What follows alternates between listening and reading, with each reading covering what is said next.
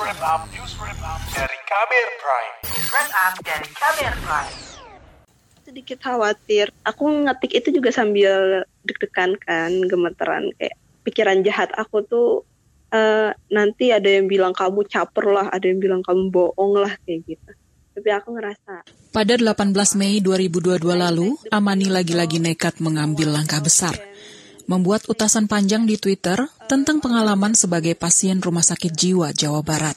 Kalau nggak aku, mungkin orang lain nggak mau. Jadi, jadi aku ngerasa kayak biarin aja aku mempermalukan diri sendiri atau aku jadi bahan bulan-bulanan orang. Yang penting orang lain bisa e, ngerasa ini jadi normal gitu aku ingin merubah membuat perubahan aku pengen menormalisasikan mas RSJ aku ingin menormalisasikan mental health issue sampai akhirnya ini jadi hal yang mudah untuk dibicarakan tak dinyana cuitan Amani disukai 4 ribuan orang dan dibagikan 600-an kali Jumlah pengikutnya pun meroket hingga mencapai 3 ribuan. Kaget sih karena apa ya? Tapi aku nggak nyangka sampai bisa ada orang penting yang ini gitu yang denger itu. Amani mulai resah. Atensi mendadak ini bisa memperberat kondisi mentalnya. Namun semangatnya untuk membuat perubahan lebih besar. Itu sebab ia tak ragu menyanggupi permintaan wawancara dari KBR padahal bipolarnya sedang kambuh.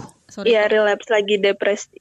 Udah sekitar dua minggu seminggu gitu. Sebenarnya bentar lagi harusnya aku harus bangkit sih, soalnya harus ngerjain tugas. Mahasiswi 21 tahun ini ingin berbagi pengalamannya hidup bersama gangguan mental. Penerimaan diri, pengetahuan yang memadai, dan penanganan yang tepat jadi kunci. Stigma tentang RSJ dan masalah kejiwaan mesti diakhiri.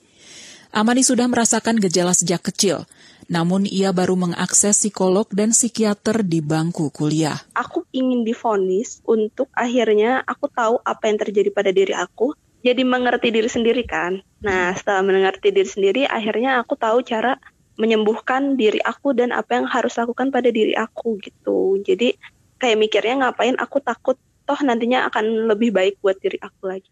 Selepas dirawat di RSJ Jawa Barat, Amani makin solid dalam mengelola kesehatan mental.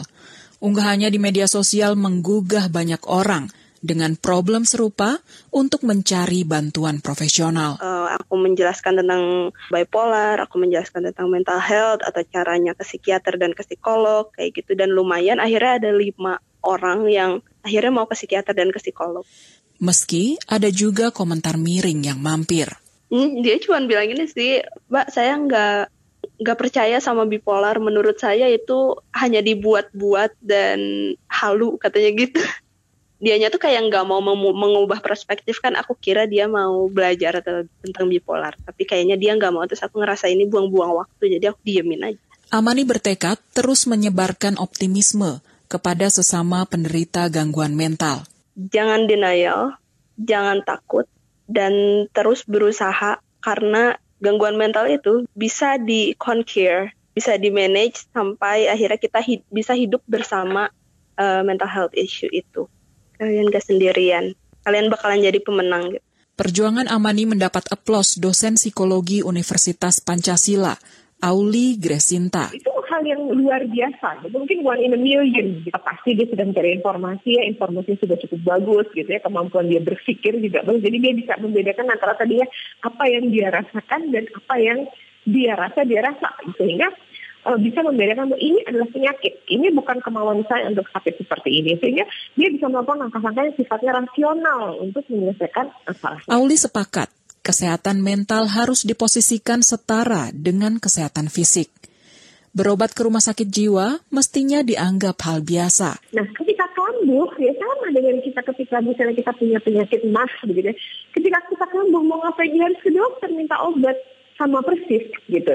Apa bedanya sih sebenarnya rumah sakit jiwa dengan rumah sakit fisik begitu? Tapi sering kali kita alergi gitu mendengar kata-kata rumah sakit jiwa ya. Padahal sebenarnya layanannya sama. Di rumah sakit fisik pun ada dokter umum kok gitu kita nggak harus ke dokter spesialis kan di rumah sakit umum begitu ya jadi sebenarnya sama saja lingkungan yang suportif sangat penting bagi pemulihan penderita gangguan mental mereka juga berhak hidup layak dan berkualitas. Ya, tetapi kalau kita sendiri yang sedang mengalami itu akan sulit untuk kita bisa keluar dari kondisi tersebut gitu.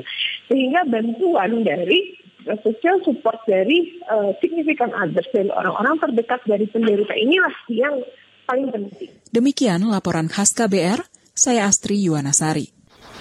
Kamu baru saja mendengarkan news wrap up dari KBR Prime. Dengarkan terus kbrprime.id, podcast for curious mind.